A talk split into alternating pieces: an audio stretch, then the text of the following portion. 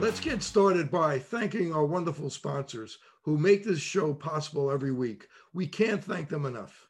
With more screen usage and indoor time, myopia, also known as nearsightedness, is increasing and getting worse in children. Now, certified eye doctors can prescribe MySight one day, the first and only F D A-approved soft contact lens to slow myopia progression in age-appropriate children. Visit cooper vision dot com to find a Brilliant Futures certified eye doctor near you.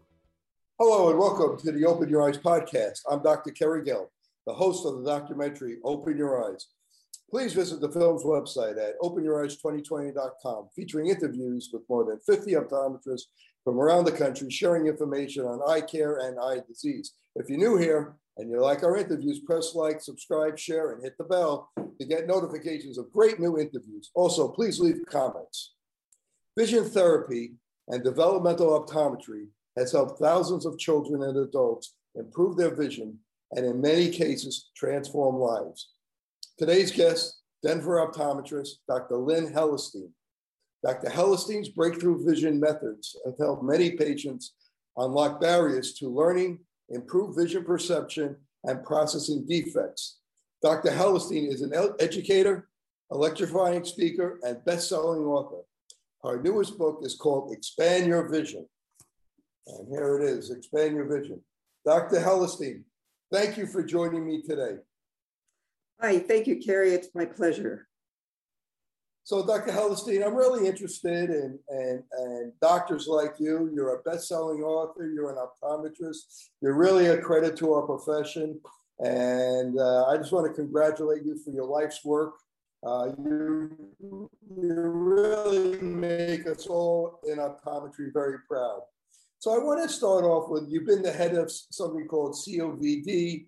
Uh, what is vision therapy and what is C O V D? Thank you. Well, C O V D, the acronym stands for the College of Optometrists in Vision Development, is an organization and certifying body um, for those in vision therapy and vision development. Um, it's a group of optometrists and vision therapists that are interested in what in our field is called vision therapy. And vision therapy is really teaching the brain, teaching the eye, brain, body coordination uh, to improve things like tracking or focusing, eye coordination, visual processing, et cetera. Uh, we will see many, many patients that may actually see well, see twenty twenty, that have real difficulty in school and sports and in life. And often there's either misdiagnosed or, or even diagnosed uh, problems in eye coordination or uh, focusing that go way beyond just the glasses and contact lens prescriptions that you often talk about on your show and, and in real life. So explain to the, the public, what does twenty twenty vision mean? And is twenty twenty eyesight versus vision? Is eyesight, twenty twenty eyesight, is that good enough? So twenty twenty really just means at twenty feet, you can see a certain size ladder, about an inch. And it's just a measure of what we call visual acuity. Uh, however, there are at least seventeen or more visual skills that are important for you to be successful. And whether you're trying to hit a baseball or read a book or, or uh, drive, it goes well beyond twenty twenty. And the big myth is that twenty twenty is perfect vision. And we know that's not true because, for example, um, a little kiddo may have twenty twenty and have crossed eyes and pass their school screening. We also find out your super athletes see much better than twenty twenty. Uh, it's around twenty over eight. So they, they see much smaller uh, objects at a, a further distance. So twenty twenty is just kind of uh, a measure on the bar, you know, kind of like a typical height to typical weight. This is a typical visual acuity, just one of many visual skills. You mentioned seventeen visual skills. Can you give us an example of some of those visual skills? Sure. Uh, there are a lot of eye movement skills we might call pursuits, like following an object, or a saccade, like looking from object to object. That's the type of eye movement that you're especially using in reading. Uh, you have convergence, coordinating both eyes together. Accommodation, Those of you who get to be around forty plus and find out they just can't see the, the small print pretty well and need reading glasses, that's accommodation. But we find that kind of a problem often in young kids. And then you get into many of the visual processing, um, eye-hand coordination, stereopsis, depth perception. We even include visual memory, and, and it just goes on and on with those types of skills. So how do we test? How does an optometrist check for some of these visual skills? Take a few of them and tell us, as a, when a patient comes in, say a kid with some learning problems or, or someone who wants to do a little better in sports, what are some of the tests that we may perform as doctors to see if somebody is adequate? And what we want to get them is optimal. We don't want adequate, we want optimal. What are some of those tests? Sure. Well, those of you who've had eye exams have experienced many things of, you know, calling the letters out on a wall is the visual acuity. We'll do that at distance. We'll also do that at near. And then just uh, some of the tests that I showed you, like the tracking and the convergence. And then we'll put you behind these instruments. They look like the big Mickey Mouse ears for opters, or there's automatic um, high-tech instruments to measure how near or far-sighted you are. And then the doctor will often ask you to line up objects one over the other, use lenses and prisms to see how far, you know, just like an athlete would test their muscle coordination, flexibility, we do those kinds of tests on an eye exam as well, using lenses and prisms, three D glasses for depth perception. Of course, we're going to check the eye health. So there's lots of really cool high-tech instruments to look at the back of your eye, your retina, and look at the uh, Um, quality of your retina through other high-tech instruments. And that's typically your first eye exam. It may or may not include dilating drops. And that's kind of the basic exam. But when we have patients coming in that have uh, learning problems, reading dyslexia problems, special needs, those with concussion or post-stroke, then we have a whole second battery of tests where we're looking in more depth at your whole visual field of awareness. And, you know, for us to evaluate a kiddo with special needs, it may take two and a half hours. The first eye exam may be thirty minutes to an hour, depending on the quality of your history, really. And then the second evaluation is often looking at some paper pencil tasks, memory tasks, getting up and moving, trying lenses and prisms. So it's quite, quite more involved you than your traditional eye exam that you go in uh, yearly. And can we improve visual skills through exercises? Uh, it's a great question, and the absolute answer is yes. If you watch a little baby developmentally, often the baby's not looking at you very well. Sometimes you'll see their eyes cross. They don't always track initially, but by six months, you hope that baby's really focused on your face, following you around, actually can be measured with depth perception. And vision is not, you know, as long as we have healthy eyeballs, which and healthy neurologic connections, which probably ninety-five percent of my patients have healthy ocular and neurologic structures, then what we're really doing is working on the eye-brain connection. And just as a kiddo, you can watch, learn to read, learn to ride a bike, learn to hit a baseball, learn to drive. All of those skills involve visual improvement as well as visual motor, vision body improvement. So those types of skills can be trained. And if you get in with the athletes, and I've just heard a couple of your last interviews about sports vision, athletes can train their speed, their awareness. And now the big thing is to improve the visual processing, visual motor skills.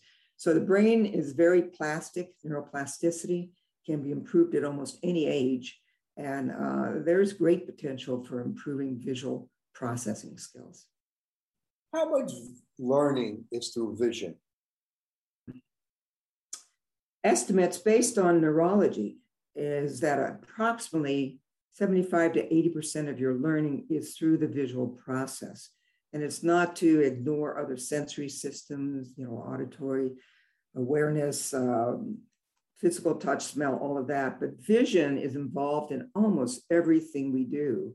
Think about from getting up in the morning and, and uh, making your coffee, driving, in school. It's so much visual learning, sports.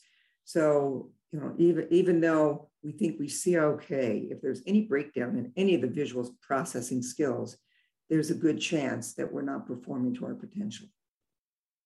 Now, you came up with see it, say it, do it. Can you explain how we could use that and use it with vision, with children or adults in vision therapy to try to help them? Surely. Through my forty years, forty plus years of vision therapy work, I learned so much from my patients as well as myself as to what we can do to help people perform and reach their highest potential. And we start with the vision, like we talked about. Can you see? Can you coordinate your eyes? Can you focus? And I used to have a lot of patients that, for example, they'd come in, little seven, eight-year-olds, and they weren't reading well. And after we worked with them, often their reading greatly improved. We would always screen to see if they had other problems like phonics problems and sight word problems. We'd be working closely with a school or tutors. So it's not like we could cure all the problems just with vision therapy. We were working with other disciplines as well. But often they were getting special reading with special help, yet they couldn't track well on the page, needed their fingers, things like that. Well, we would do the vision therapy and see great improvement in reading. And some of the kids just took off and were very successful. And the, some of the kids still saw themselves internally as a bad reader. That's what they'd say, I'm, I'm stupid, I, I can't perform well. And you'll see that even with athletes, athletes that have superior skills, that if they don't see themselves as a winner, and they see themselves, for example, falling off the balance beam or missing the balls, often what we create on our inner mind is really trained in practice. And if we treat, keep creating negative images, that's how we perform. So I started working with these kids on their not only external visioning, but their internal visioning, create themselves, see themselves as a reader. And often when I'd say to at a little kiddo that said, I, I can't read, I hate to read. And I had them close their eyes and breathe a little bit and picture themselves as a reader. And what they saw was a little kid scrunched up, the book on their face, and all the other kids outside of them laughing at them. And, you know, you're not going to be very powerful if that's the image you have of yourself. So we would play games of pretending like we blow ourselves up to be larger, the print, hold it out bigger, maybe imagine somebody, their mom or their pet with them to give them confidence, and now see themselves bigger. And they get up and you could see their whole posture and their breathing change. And that's the power of visualization. And so we started working with vision, both externally, internally, and making sure there was a match between what's in our mind, what we see, what we say, do it. So a lot of times, and I can give you stories about that, but a lot of times people will say, I can't do that. I can't do that. I'm not smart enough. I'm not good enough. And the do it piece is what breaks them down. And then, uh, I'm sorry, that's the say it piece. And then the do it is the action. So see it, say it, do it is really built on what uh, big businesses do, create their vision, their mission statement, and their action plans. And I started using that concept with kids. You know, I don't want to do my homework, right? You know, it takes too long. Well, let's close our eyes, breathe. If we finished our homework, what would you look like? I'm happy, I'm playing, I'm outside, you know. So there's the see it. Let's say it, and they come up with anything, I'm done, or I can do this, or, and then a little action plan on how we're gonna get it done. And, and we started implementing that with young kids as young as four and five, and started great, seeing great results in the follow through and the belief in themselves. And, and teaching the kids that it's within their own selves. You know, I can't do my homework because of mom or the dog's too noisy. When you start really working on the empowerment of see it, say it, do it, you see these kids perform better. And athletes have done this for years. And so it's taking what uh, major league musicians and athletes have done for years and really putting in language for young kids to be powerful um, for themselves. I've read that visualization, something I'm just speaking about right now, if an athlete practices through visualization, say they're doing batting and they're taking swings, but they do it through visualization, it's equal or almost as equal as actually going on the field and doing that. Is there any research to back that up, or is that, is that, is that a possibility? It's more than a possibility. Um, excuse me. It's actually um, been shown in research. You know, they did initial studies that I read in basketball, you know, some that would practice their free throws, some that would practice in their head, and some doing both. And when they practice in their mind and head, it was almost the same percentage of going out and playing their sport. And athletes know this. You know, if you have an injured athlete, often their trainer will really work on them with visualization while they're trying to recover, to go through the motions of their mind and, and see it. So visualization now has so much research in sports, uh, in health, in recovery, uh, in learning. In fact, there was just an article in the um, um, one of the big newspapers back east on kids, uh, the importance of visualization for reading and comprehension. And they've done a lot of research that as well. Great readers don't even see the print in their head. They see the story in their head. And when you start comprehending that way, you know that you really get it. And great readers actually want to read before they see the movie. So there's actually a lot of research now on visualization. Is there any research to show why some people uh, love to read and other people hate to read? And I'm sure it ha- there's a lot of factors involved, but what are the vision factors involved why some kids really hate to read? What would the visual conditions be? Yeah, many of these kids that, let's, let's say they know how to read, they know how to sound out words, they um, have the sight words and hate reading. Well, those are classic examples that they may have what's called convergence insufficiency, where they might see double or blurred out to about ten to fifteen, twenty inches. And they won't report double vision. They will often, often they're good readers till about fourth grade when the reading, um, the print becomes really small. And they'll talk about the words moving or dancing on the page and losing our place, getting headaches. And those, those are really our miracle cases because they have the skill, the educational and language skill of reading. They do, don't have the fluency of comprehension. We work a short time, maybe six to eight to ten weeks in vision therapy, and those kids often jump years in progress. And people are shocked. We're not shocked because they actually had the reading skills. They just visually couldn't physically get on the page and sustain that. Many other kids are very complex in that they have both the tracking and possibly some language skills. And those are the kids that we work very closely with tutors in the schools. Somebody needs to help them with the decoding, the sounding out the words, the sight words.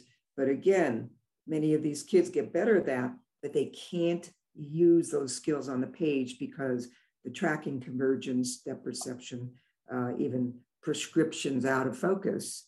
And that's where we come in and can be a great asset for these little kids. So the low hanging fruit is something that we could, the optometrists commonly diagnose something called convergence insufficiency. Convergence insufficiency. So if we go from learning to read, from reading to learn, that's where the breakdown happens. How do we diagnose, or has an optometrist diagnosed convergence insufficiency? And what are some of the exercises that are prescribed, specific exercises to help these uh, kids with convergence insufficiency that skip, misread, lose their place? Uh, they hate reading out loud. They have poor comp- reading comprehension. I've had kids where they would talk into a tape recorder or something similar. Now, you know, obviously it's no tape recorders, but whatever they would use into their phone.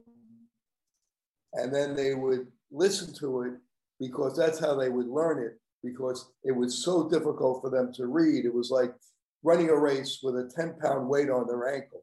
So if you could go into a little bit more depth on that condition called convergence insufficiency and how it affects reading and what could be done about it. Sure. Convergence insufficiency is one of the diagnoses that's probably most well researched uh, in functional vision world. Uh, many studies, millions of dollars, many studies to show that a, a patient with convergence insufficiency uh, has symptoms like double vision, blurred, loss of place, et cetera. Uh, it's fairly easy to actually evaluate if you do the testing. You know, if you just get a quick test, dilate the eyes, um, and look for near farsightedness, you'll miss it. And so many of these kids have been skipped over and missed. Uh, the easiest test starts with just taking an object and moving like a finger or a little ball closer and closer, closer, and see where the eyes aren't focused anymore. Um, you should be able to converge to about two to three inches. And if you see that start breaking, you should do it a couple times. And often what we'll see is the kids go, I never see double, and they're way back moving their head. So you need to make sure head's stable, and then what, you can watch how their eyes converge uh, and you measure that distance. And then we do more complex tests using lenses and prisms to see what kind of ranges of fusion of using both eyes together Uh, they have to compensate. So it's really fairly easy, very non-tech kind of evaluation for convergence. Now, when we find the problem, often it's not in isolation. So let's keep it in our mind. It's often not just convergence insufficiency. There's often a, an eye movement kind of problem, maybe a need for lenses and glasses or focusing. So we look at the whole picture, then we decide, do we need glasses and or vision therapy? If we need vision therapy, there's very specific activities um, that we use from very low tech of just like a string and a bead, and asking a patient with, if we had a string and a bead, to really look at the bead, point to the bead, can they actually see? And it, it's kind of cool. You can, you can try this demonstration yourself where you take two fingers and put one in front of the other, and look at your close finger for a second. And if you're really lined up with your fingers, if you look at the close finger, you'll actually see two fingers behind you, and that's normal.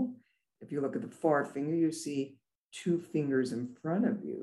And using that concept called physiological diplopia, meaning where you look should be single, but in front or behind it might be double. And our brain normally ignores that.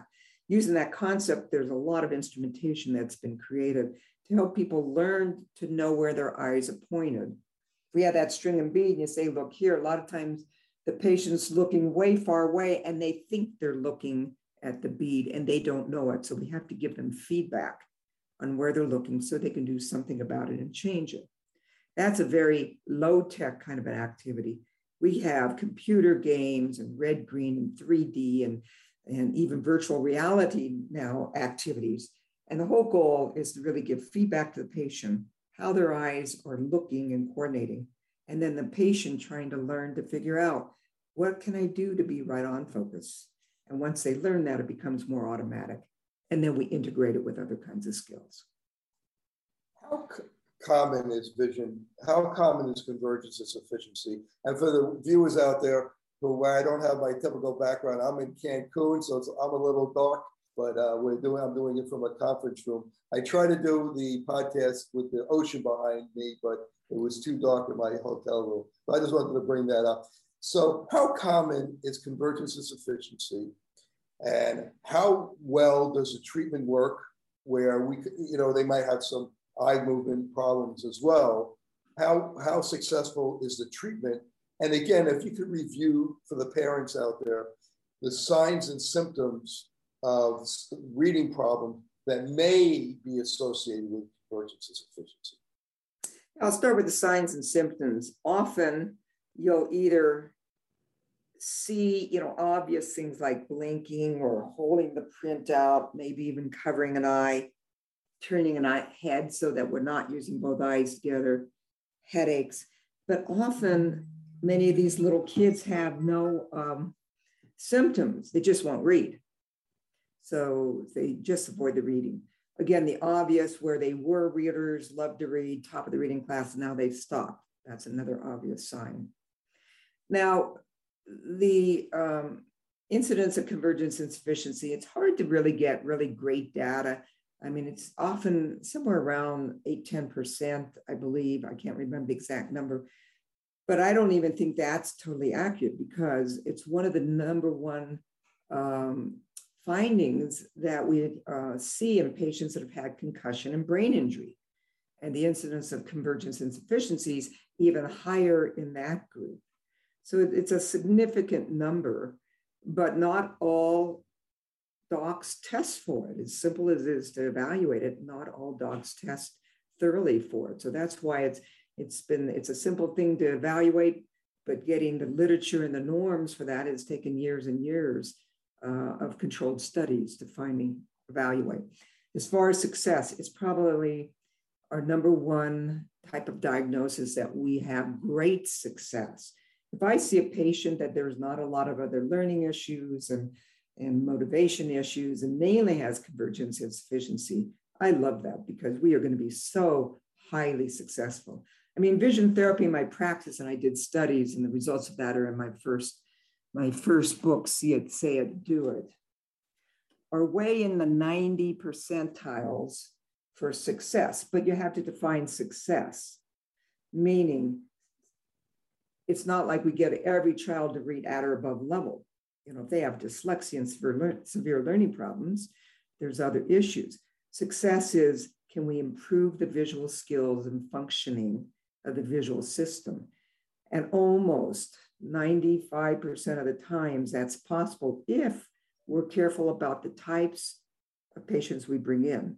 So we screen them carefully, make sure that we can document the visual problems, carefully do the vision therapy, and then retest, and can show great improvements, not only in the uh, measured skills, the tracking, focus, convergence, step perception, but also in the self-confidence and, and success. And that's why, you know, my new book, the subtitle, How to Gain Clarity, Courage, and Confidence, comes out of vision therapy, even if we can't cure all the issues. When people really are empowered to know and be in charge of their mind and their vision and their visualization skills, you see a huge increase in, in, um, in the confidence and the clarity and the courage it takes to do, whether it's schoolwork or sports. And so uh, vision therapy is highly, uh, highly, highly successful, and convergence insufficiency is probably the number one diagnosis that we can pretty much give a great optimistic prognosis for improvement. With eye movement problems, uh, there's now there's a lot of computer programs like RightEye to help people diagnose uh, eye movement problems and even use it for therapy. What's your success been with programs like that? Great, and thanks for bringing me back. You know, the, the studies that N I H did and all, we're looking at doing vision therapy for ten to twelve weeks versus what many doctors do is just what we call pencil pushes, just pencil push-ups, just watching this finger. And they found by just doing home pencil push-ups, you didn't get the success. You needed to do the in-office, uh, careful, documented vision therapy. That's where you got your success. Now, part of the equipments we use, you know, when I started over forty years ago in this field, we only had, you know, these lenses of three D glasses and prisms and strings and beads and some instruments. Now in forty years, we have some really cool high-tech instrumentation that you're talking about, um, uh, computer orthoptics and, and RightEye, and there's just a number of programs that can be very helpful and very motivating for the kids and the adults. So we incorporate those types of instruments into therapy. But I caution parents that, you know, you can see these often and buy them online. And if you don't have a thorough evaluation, because sometimes we put on glasses and the convergence problem is already taken care of. And so just buying a program and trying it on your own is always a problem, because there's often many other kinds of issues that need to be addressed first. Then once we see that, we might be able to incorporate those really cool computerized games. And, you know, I hate to say it, you know, lots of people love it, but but we, we could have a whole nother time on screen time and the problems of kids on the screen too long and the detriments of being on you know, computers too long. So, so we definitely incorporate it, but don't make it the only part of the vision therapy. So what is your opinion about kids on computers? How much time do you think is acceptable? And the unopposed blue light coming off the computer, do you feel that's an issue? Well, before the pandemic, we were always very careful in advising our patients, you know, no screen time for the little babies, and then only X number of thirty minutes for the toddlers, and a, you know, a little more as you get older and older. And once we were in the pandemic, we, we had to throw out all of those recommendations because of what happened, the demands, and kids on school, and they're on the screen for four, six, eight hours a day. And then they have working parents. So the other hours they're watching videos and games. And so I don't think we have a clue of the impact of what's happened these last two years of kids and adults being on the screen for this many hours. We know blue light can really bother a lot of people. And so, you know, many of our patients will put on specialty types of filters and tints on their glasses. But I don't think we have almost any research now on the impact of what's happened with all our kids on screen time for so many hours, not just from a vision standpoint, but also from an emotional, social, psychological kind of standpoint as well. In your book, Expand Your Vision, uh, you mentioned that you were inspired by a number of people, Wayne Dyer, Deepak Chopra, uh, uh, Paul Eckhart, Uh, Deb Sandella. Can you go through some of the things that you have learned from some of them or each of them that, that inspired you or made you think about the world a little bit differently? Uh, thank you for that question, because that's the, those are some of the people, as, long, as well as many others, that totally shifted my life and my thinking and my practice. Um, you know, it really started in two thousand two when I had my own medical health issues. I ended up with a tumor in my colon and, and needed surgery. And, and through all of this became allergic to all foods. And I've heard on your podcast some functional docs and the importance of gut health. And that's something I did over twenty years ago because of my own personal health and breakdown. And during this time of trying to be well again, I, luckily I, you know, recovered from uh, the, the cancer, and I did not need chemo, yet I became so allergic to foods, I couldn't stand to eat. And that became the mantra of my life. You know, I couldn't stand life. I couldn't digest food. And, and it was through these people, I was really, I remember laying on the couch and watching uh, public fundraising T V, and Wayne Dyer was raising, was the featured speaker. And he would talk about the power of intention, which ended up being my say it piece, how to see it, say it, do it. And, and those are the folks that helped me add to what I already knew in vision, the power of vision. And I had already been doing some visualization, but listening to those folks was about really doing vision therapy on myself internally. And if you list, listen to their language, like Wayne Dyer, um, he talked about you need to see it to believe it. And when I first heard it, I thought, is, is Wayne Dyer an optometrist? Who's, you know, what's he doing here?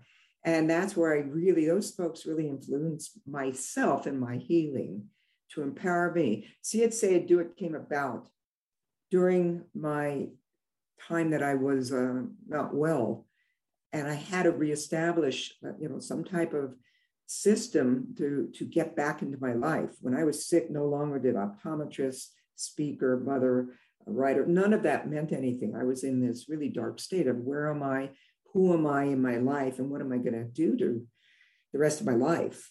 And that's where this process really became alive and well.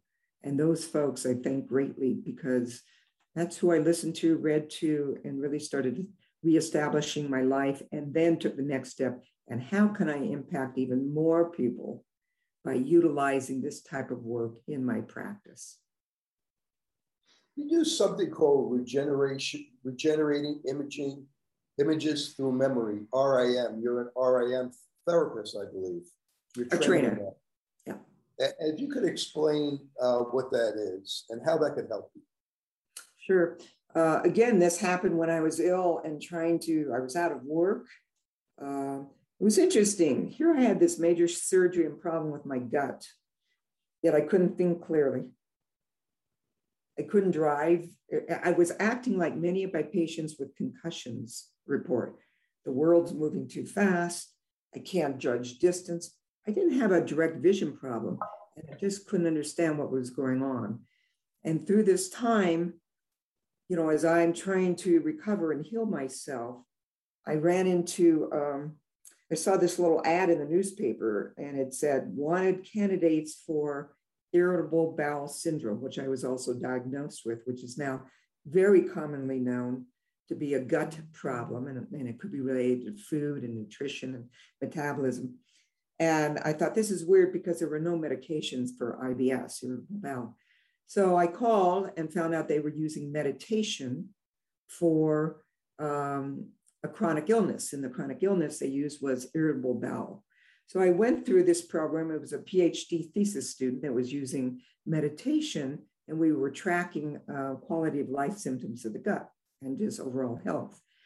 I found, and it, basically we listened to C Ds that were created by um, a psychologist, Doctor Deb Sandella, who I did not know at the time.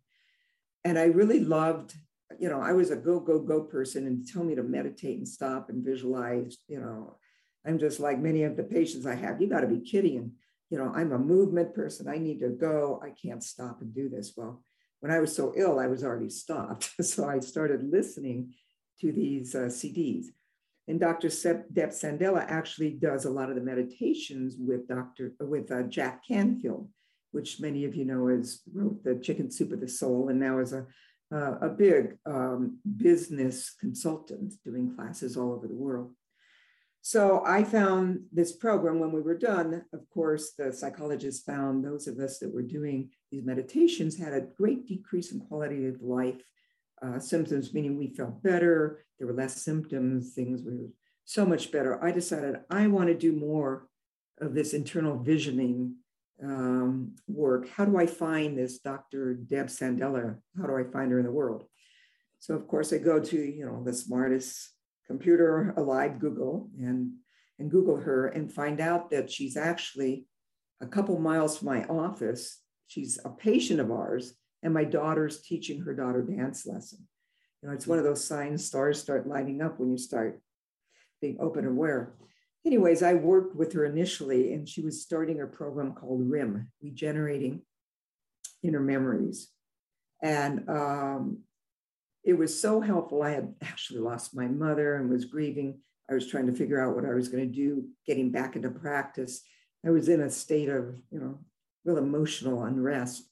And through R I M, which is really internal visioning, I really bounced back. And what I saw, I was so connected with R I M because I call it vision therapy in the body. It was all about inquiry and size and color and all the kinds of questions we'd ask patients, like put on a lens, huh, is it clear or blurry? How close is it? Uh, what color is it? What do you notice around it? It's that type of inquiry in the body. For example, if you have anxiety, it's not just about, oh, tell me what's wrong, let me fix it. Scan the body. Where in the body do you feel or notice or see or calling your attention? What does it look like? How does it feel? And that's a quick just summary of what R I M is, but it was like vision therapy internally. And that was really the connector of what moved me forward in treating my patients, not just with the classical vision therapy Uh, kind of their um, activities that we do, but bringing in this visualization and internal visioning that we talked about earlier. Um, as I was working with her, she was starting her courses, and she said, why don't you just take the course? You'll learn more and get more experience, which I did. And then she'd offer the next course. And by the end of it, I became certified in R I M. And I'm beginning to, that's really my passion and love that I'm moving into personally, even outside of optometry, working with uh, patients either with health issues, school issues, sports issues, of bringing their visioning from within and matching what they see out there to what's going on in their head. You write in your books, and the way you teach is through examples of patients that you've seen uh, over the years. One of the patients that you mentioned is a painter. I believe you call, you named her Betty, uh, a painter who uh, who you wanted to give perfect vision to, and she didn't paint well with perfect vision because she needed peripheral awareness. Can you explain that story to us? Yeah, again, you know, looking back on my forty plus years in career, I see that I had been given all of these messages along the way, and that vision so much more than twenty twenty in glasses. Very early in, it was almost my second year in, um, once I was uh, out of school, I had this patient, Betty, who was seventy something, sweetest little lady, had a lot of astigmatism in her glasses. Astigmatism is just a different way of seeing blurry. Most people who wear glasses or contacts have astigmatism. So I did the best exam I could, got her the sharpest, better than twenty twenty vision. I said, here's your new prescription for glasses, Betty. And she said, this is like the seven, second year I've seen her. And she says, oh, honey, I love your exams. And yeah, I see so good with your glasses, but I don't need this. I don't want these. I say, Betty, with, without your glasses, you're worse than twenty-one hundred. I know you're a beautiful artist. In fact, I have one of her paintings in my house. And I said, you know, if you don't wear your glasses, how do you paint? And she kind of laughed at me. She says, oh, honey, don't you know, I need to see so much more of the world out there. Your glasses make me see way too clear and too sharp. I can't paint that way. I need to paint soft and with just very gentle strokes. And your glasses are too clear. I'll see you next year, she says. And so I'm like taken aback. You know, here I have eight years of college. I get her the best prescription. And why wouldn't she want to see so well? And that was really the start of my quest is, what is going on visually? There is so much more that I seem to be missing something. And that started me off in learning and exploring down the road of vision therapy. It's funny, we all have patients like that. You know, you're always surprised, you know, you, you work so hard with, you know, very high prescriptions, you know, uh, and something called nearsightedness or myopia. You know, typically most people are under four, some people uh, are, have a high prescription up to ten. But I remember a patient that we had that was around eighteen, and we corrected her, her vision with, with contact lenses, and she was seeing, you know, for her, the best she could see was like twenty thirty, and uh, she was normally walking around twenty-one hundred. And we corrected her vision, and she'd seen twenty thirty, and she, she didn't like it. She wanted her old contacts back, where she would only see twenty-one hundred. And every once in a while, you'll get a patient like that, and it, it, it it's very confusing. And it may be because of this, they're very focused in on this peripheral awareness. If you could explain what peripheral awareness is, and how it, it, it's important in sports. Sure. So again, when we take the visual acuity twenty twenty, it's a very sharp central focus, and there's very specific um, uh, cells in our retina for seeing color and acuity and sharpness. And that's what we measure and pay attention to. But we also have awareness of what's going around in the world besides sharpness. For example, when you're driving, it's really important. If you just look at the license plate numbers right in front of you, a car can easily turn in front of you, don't respond, you're not aware of, of cars on the side and all of this. To be a really great driver, much less a race driver, we need to really be aware peripherally. We measure that with what we call a visual field test, in which many of you have been, you put your head in a little bowl or an instrument and look at a light, and they'll say, push the button when you see these lights in your peripheral vision. So that's one way, that's, that's the primary way that we measure, measure the neurologic aspects of your peripheral field. But there's also more um, awareness and functional um, that you might actually have no field loss, but under stress, you often could stress and only see central. For example, have you ever been so stressed on a test, like this is your final test, and it's so hard and you get so focused, you can hardly read the letters or numbers, much less know what's going on outside. And, and if you are in your uh, peripheral field and a great reader, you know, it's very hard to take the test if you don't have open periphery because you can't read very well. It's our peripheral vision that gives us the awareness, move your eyes to the next set of words, move your eyes to the next set of words. And so often under stress, Stress does lots of things to us. Often we're unaware of sounds, of our body, we sweat. There's physiological changes. And one of the changes that we'll see under stress is our visual field often constricts. And that's where people, you know, could be in a situation where if somebody walks by, don't scare me, you know. Well, I just walked up. It was no big deal. But again, neurologically, we have this balance between more central and peripheral. So this related to sports. Think about a pitcher. You know, he's on the pitcher's mound. He often then will focus in on the catcher, not just on the catcher or the mitt, but a spot on the mitt to be really focused there. And then often open up again, because if he's just focused on that spot of the mitt, there's going to be, if there's runners on base, they're going to run and have no, he'll have no awareness of the runner. So the periphery, so often the peripheral awareness is open to see the runners, focus in. And your, your listeners can try this, where look at something and just really, really, really focus in on it. And notice your breathing and what, what's going on here, and then relax. Put their hands out there and notice if they can see their hands, and then really focus in and notice, whoa, we can't see our periphery. And that's all, you know, stress and neurologic changes that we need this balance between central periphery. Think about football. When they say, hey, that quarterback has such a great view of the field, you can find his primary Uh, receiver and quickly throw to the secondary. Whereas if we don't have a really open periphery, then maybe they're great on the primary, but if that person's covered, they're totally unaware of the secondary. So I could go sport after sport after sport talking about the importance of periphery. But in much of our therapy, for example, if we treat patients with crossed and lazy eyes, strabismus, amblyopia, we do a lot of work on being aware of periphery. Same thing with musicians. You want to be a great sight reader? You don't read each note like this. Your vision's way ahead, telling the brain where to move and being aware for musical passages. So the central peripheral uh, interaction is a very, very important concept that we work on, even in convergence insufficiency. If we just work focus, focus, focus, often we can't solve the convergence problem.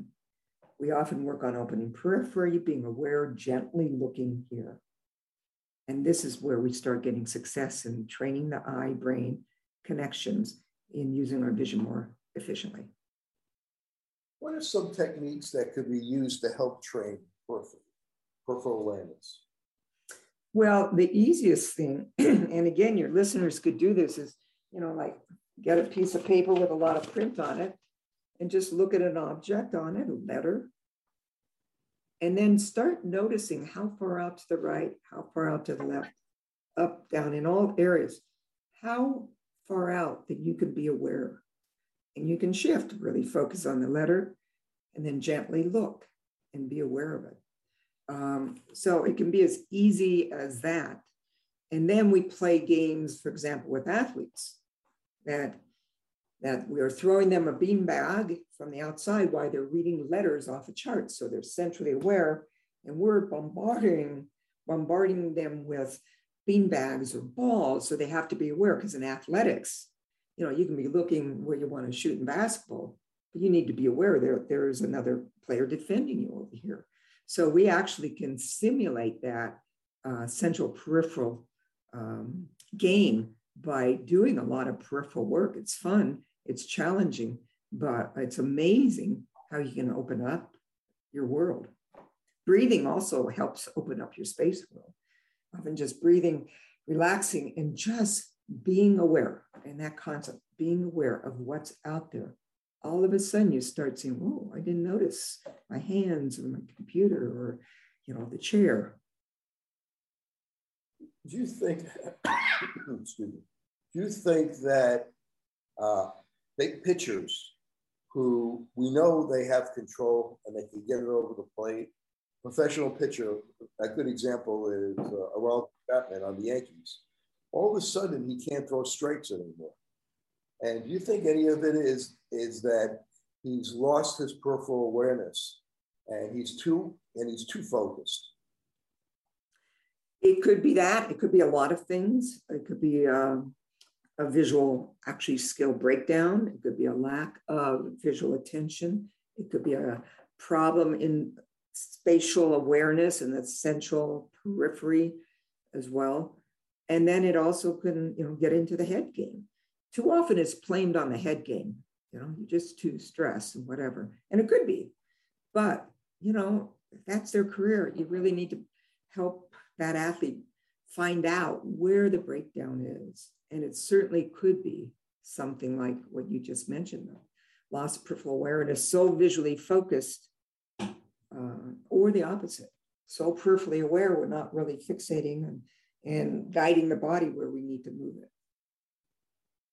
As a Yankee fan, if the Yan- anybody from the Yankees is watching this, uh, maybe uh, Chapman needs to see somebody uh, that's an expert uh, in vision therapy and visual exercises, and maybe this might be able to help them.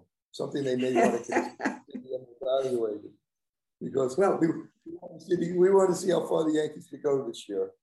Well, you know, as a Rockies fan, I've been thinking about that for a long time, how we could help our team as well in lots of areas.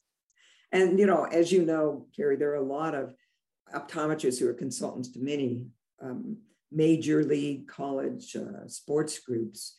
Uh, and many of these, these professional groups, especially, are finding how important uh, vision is in success, not only in enhancement, but especially in rehab after co- sports concussions.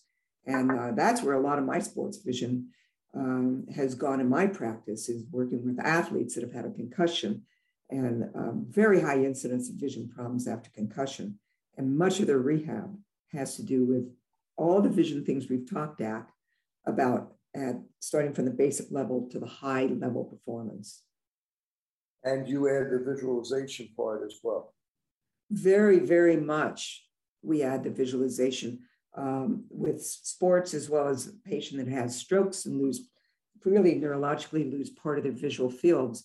We still work a lot in visualization for expanding their vision. What age do you recommend a child to get their eyes examined? Well, we have a program uh, in optometry that actually does free assessments for kids one year and less. So before age one, uh, parents should have their, their kiddos into an optometrist to uh, rule out major eye and vision problems. You would rule out like lazy eye or significant eye health problems or significant differences in uh, prescription between the two eyes. The majority of babies are fine, but that would be step one. And then probably around age three, then the child should have another vision exam, which we can get even more information. And a lot of your listeners will say, how would you ever do an eye exam on a one-year-old or a three-year-old?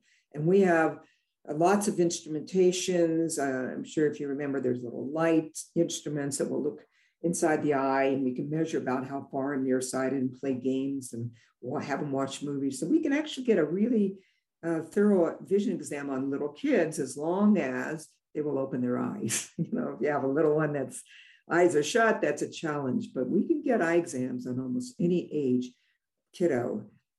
After age three, then age five, if all is well, as kind of an entry into school point. And then we like to see our, our kids every year through schooling, because the demands great are so great. The reading demands are higher.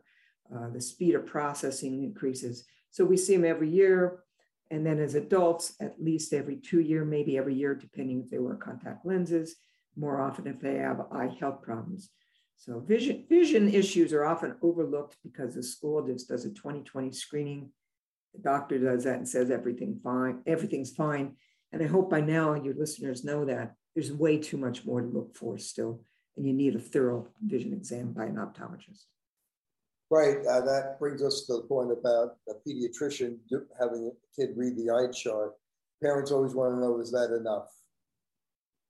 Well, it goes back to, well, that's usually twenty twenty. Some pediatricians actually have some higher tech instruments to look at some of the nearsightedness and farsightedness um, and do a screening, but a lot don't. And, you know, right now, because of insurance and just lots of other health issues, those screenings are like so quick and, and often are not, are not done well, we still think that the best way to keep your kids healthy is to have your vision exam every year by a doctor of optometry.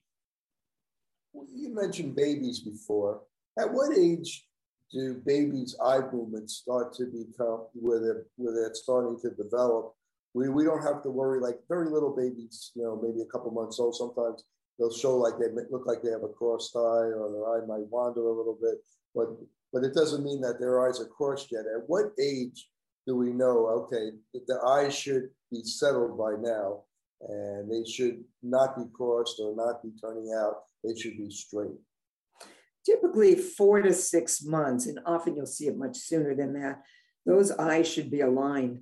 But at any age, if you have a baby who won't look at you and you can't get fixation, even when they're within, you know, eight inches, like, or six inches when a mother's nursing, over time, especially by a month or two, if you're not seeing that baby really be able to start fixating and looking at you, I would take that baby in right away. It could be a visual issue. It could be something like autism or, or other issues as well.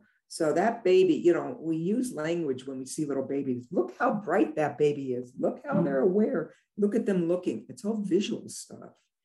And um, that should be in order really in the first month to two months. And if it's not, I'd start checking it out. Thank you for that. Now, parents always want to know, at what age will their eye color uh, change if they're going to become brown, or what, will their eyes stay blue when, when they're born? Do we know exactly what age or approximately what age that is that we could tell parents? Well, Kerry, I'm going to turn that question around to you. What do you think? Because we don't know exactly what age. I, I don't even know well, if there's... I, I usually say about a year, you know, but uh, but it's, it varies on different kids. Sure. So I want to bring up, I want to bring up a story, you know, and it's, you know, it's really kind of breaks your heart when you read this story in your book, the story about your patient, Trevor. And if you could tell that story, uh, because it's really, uh, it really, it really is a very inspiring story, if I could say. Thank you. Uh, Trevor is a patient so dear to my heart. I saw him when he was a kiddo around eight, nine years old. He was a very bright young kid doing great in school and also very athletic. And at, at uh, around nine years old, he suffered a severe concussion from a motorbike, motorbike accident. Uh, it was so bad that they didn't know if he survived, and they didn't know if he would ever uh, be able to go to school again, much less sports, much less walk. He was one of those people that um, you know, prognosis didn't look great initially. Well, they didn't know Trevor. And Trevor bounced back. Uh, he was in the hospital for months, had a lot of rehab. Through that time, one of his therapists referred him to us, and he had significant vision problems, all the things we've talked about. He actually had double vision where one eye wasn't aligned with the other eye. So he had constant double vision. He had visual field loss, meaning if we had him look in that bowl instrument and say, you know, let's measure your peripheral vision, he had lost most of one side and part of the lower side of his vision. Okay. He had focusing problems, eye movement problems. And so through general rehab at the hospital, they don't do any of the kind of work. So they sent him out to us, and we started evaluating and do vision therapy with us. Um, He worked really dil- diligently, and by the end of, he was in therapy at least a year, maybe eighteen months. And we worked on all the things we talked about: tracking, eye alignment, awareness, visualization. He had visual processing skills. And we left him at the end of therapy where we couldn't get rid of all the double vision, but we could most of the time get him to use both eyes together. His eye movement accuracy was greatly increased. The visual field loss is neurologic loss. It's so severe that he never could learn to drive. Yet this kid got back into school, um, scored at the top of his class in elementary schools, actually was a baseball pitcher, which scared the daylights out of me, because if he ever got a line drive back, especially lower on one side, he'd have no awareness that there, that where the ball would be. And so I was really worried from a safety standpoint. My story was he must have thrown so hard nobody could hit his balls because he survived without an incident all the way through high school. So he goes through high school, scores at the top of high school reading, still limited in certain things like being able to drive safely because he didn't have his peripheral awareness. He couldn't drive safely, um, but he did so well. He um, got into med school. He did so well in med school that he actually landed a, a very top residency program and started his residency program. So we followed him for years because he needed contact lenses. And so we'd see him once a year. And then um, I got a call from him. It was during his first year of residency, and I could hardly hear him on the phone. He goes, "Doctor H, I need your help." I go, "Trevor, what's up?" And what had happened was, because he wasn't driving, he walks everybody, uh, walked everywhere. And he was walking in a crosswalk on the with the light. Some young, young teen driving and texting missed the light, hit him. He suffers a second concussion, a severe brain bleed. All of the initial visual problems came back, plus more. He lost function in the hand and, and just other things as well. Well, he was in residency program, and it was just torture for him to try to come back to the program. First of all, he needed to physically heal. And if you know anything about concussion brain injury, part of the healing is, uh, you know, allowing time for fatigue. Their uh, patients are often very fatigued, and endurance is really a problem. And those of you who are docs or, you know, doctors in residency, you're working terrible hours, you know, twelve, fourteen, sixteen hours every day. And what really was a problem, he had so much glare, light glare, that he couldn't really do the electronic records very well. And so we were trying as fast as we could, start therapy again, give him special lenses that for the filters for the light glare. Uh, glare. And um, he just ran into so much resistance in the medical system. Here he is in the medical system, allowing him time to heal. He even had, from his contacts, he had an ulcer. Well, now he can't even see. And to get him to take days off was very difficult. Trevor, finally, it ended up being just an ugly situation, and they were trying to get him out of his residency program. And, you know, Trevor earned this, but people who didn't know him thought, well, you've got all these problems. You don't deserve to be in the residency. He earned the residency piece, and all his recommendations were high. Anyways, what finally happened, they sent him for a second opinion on his vision. And he came back with the records from the second doctor. Goes, "I'm done." I go, "What do you mean you're done?" He says, "Well, look at my visual field." He said, "They said it's so terrible, I never can be a doctor." I pulled out his visual field from about twenty years ago. I said, "Trevor, look, do you see any difference in your fields?" He goes, "No, they look the same." I go, "Right. It's always been that bad. You have learned to see despite the visual problem. And the only thing that's changed is the doctor's word to you that you can't be a doctor." So this is the power of his see it, say it, do it. it. The doctor said, "You can't do it." He saw himself failing, and that was it. And I said, "Trevor, it's your internal vision that needs to shift again. You still have the same visual field, and you've still learned to deal with it." And that totally shifted his thinking again. And he continued on and on, and it's a very long story, but he um, finally improved because they made him leave the residency program. He got the healing he needed, and he really got his skills back together. But it was, you know, it was frustrating because of being in the medical system and them not understanding both the vision as well as the um, healing process, concussion. So Trevor's still in his journey of it, journey on his life. Of now believing he can do what he, you know, creates for himself, and still has the visual problems, but has learned to compensate, deal with them, and create the internal visioning still strong of creating what he wants to do in his life. Did he ever become, uh, finish a residency, become a practicing physician? Well, it's, uh, the story goes on and on and becomes a legal case. And uh, he's now doing a lot of uh, other kind of work. He does have his M D degree, and it's not over yet, but um, there were legal issues with a car accident, with all of that went on, and um, he's not in med school at this time. Well, we pray for him and we wish him certainly, certainly well. Uh, I want to end on uh, one question about neuroplasticity. You mentioned it before. What is it and how could we improve that? Yeah, so the concept of neuroplasticity has been around a long time. There's some books, especially The Brain That Changes, and, and there's books out there that talk about how the brain can be, uh, can change at any age. And there's so many stories. Oliver Sacks, who's a great neurologist, who's written some books, uh, a man who mistook uh, his wife for a um, coat or a rack. And it talks about, after, especially after trauma, how people can still reteach and relearn the brain. Now, we know that learning, especially at a young age, you know, kids learn things so new. If you want to learn a foreign language, you want to learn music, that early on in your life is when you'll have best success to learn quickly.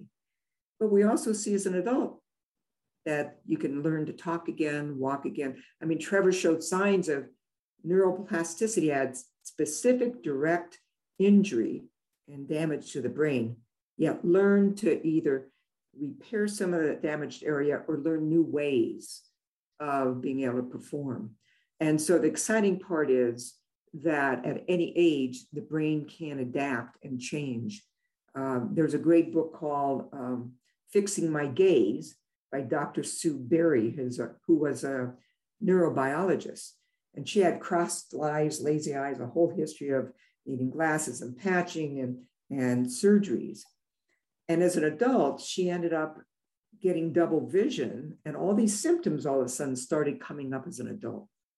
And as a fifty-year-old, she started vision therapy.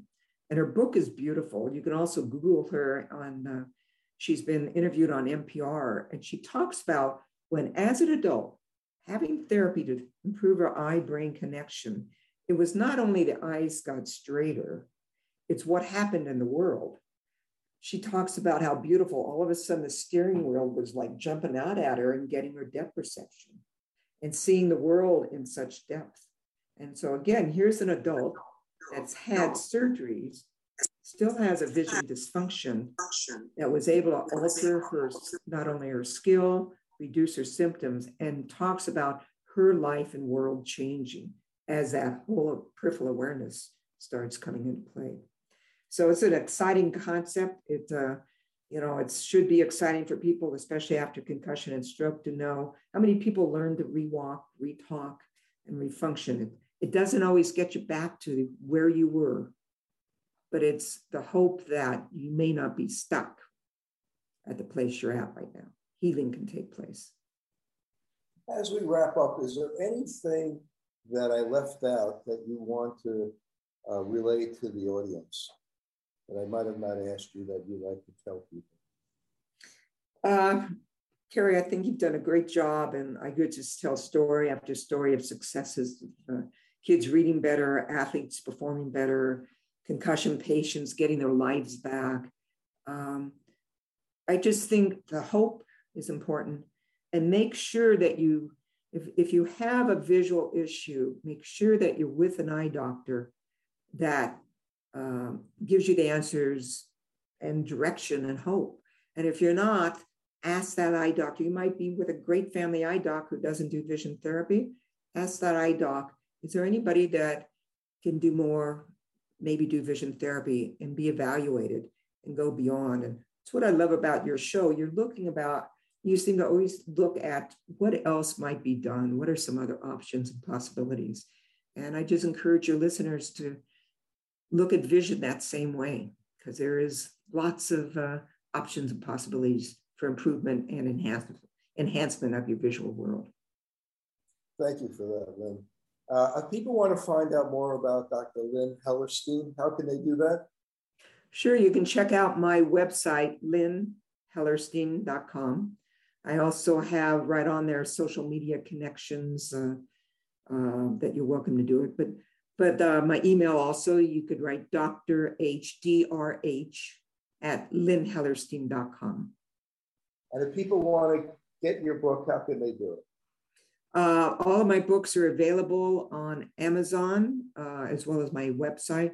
Another book we didn't talk about was fifty tips to Improve Your Sports Performance, which is a really fun book for especially coaches of uh, kids and adults of all ages, basic little visual activities that you can do right on the court, right on the field to really improve visual functioning. Well, I want to thank Doctor Lynn Hellerstein for spending some time with me today. From the Fiesta Americana in Cancun, Mexico, this is Doctor Kerry Gill for Open Your Eyes. Thank you. Fitting multifocal contact lenses presents a big opportunity to meet patient needs while growing your practice. Alcon is your partner not only with our innovative portfolio, but through e-learning. Learn to enhance your multifocal strategy today with the Alcon Experience Academy. Since I bought Safe for You, my dad makes me clean his boat. Es natural y es un buen producto. Every time I go back to school, my mom always makes sure that I have my Safe for You products. I bring extra, and my roommates certainly don't mind. It's a good thing I had Safe for You to clean up after this little guy. When my hands get dry, I like to wash them with Safe for You.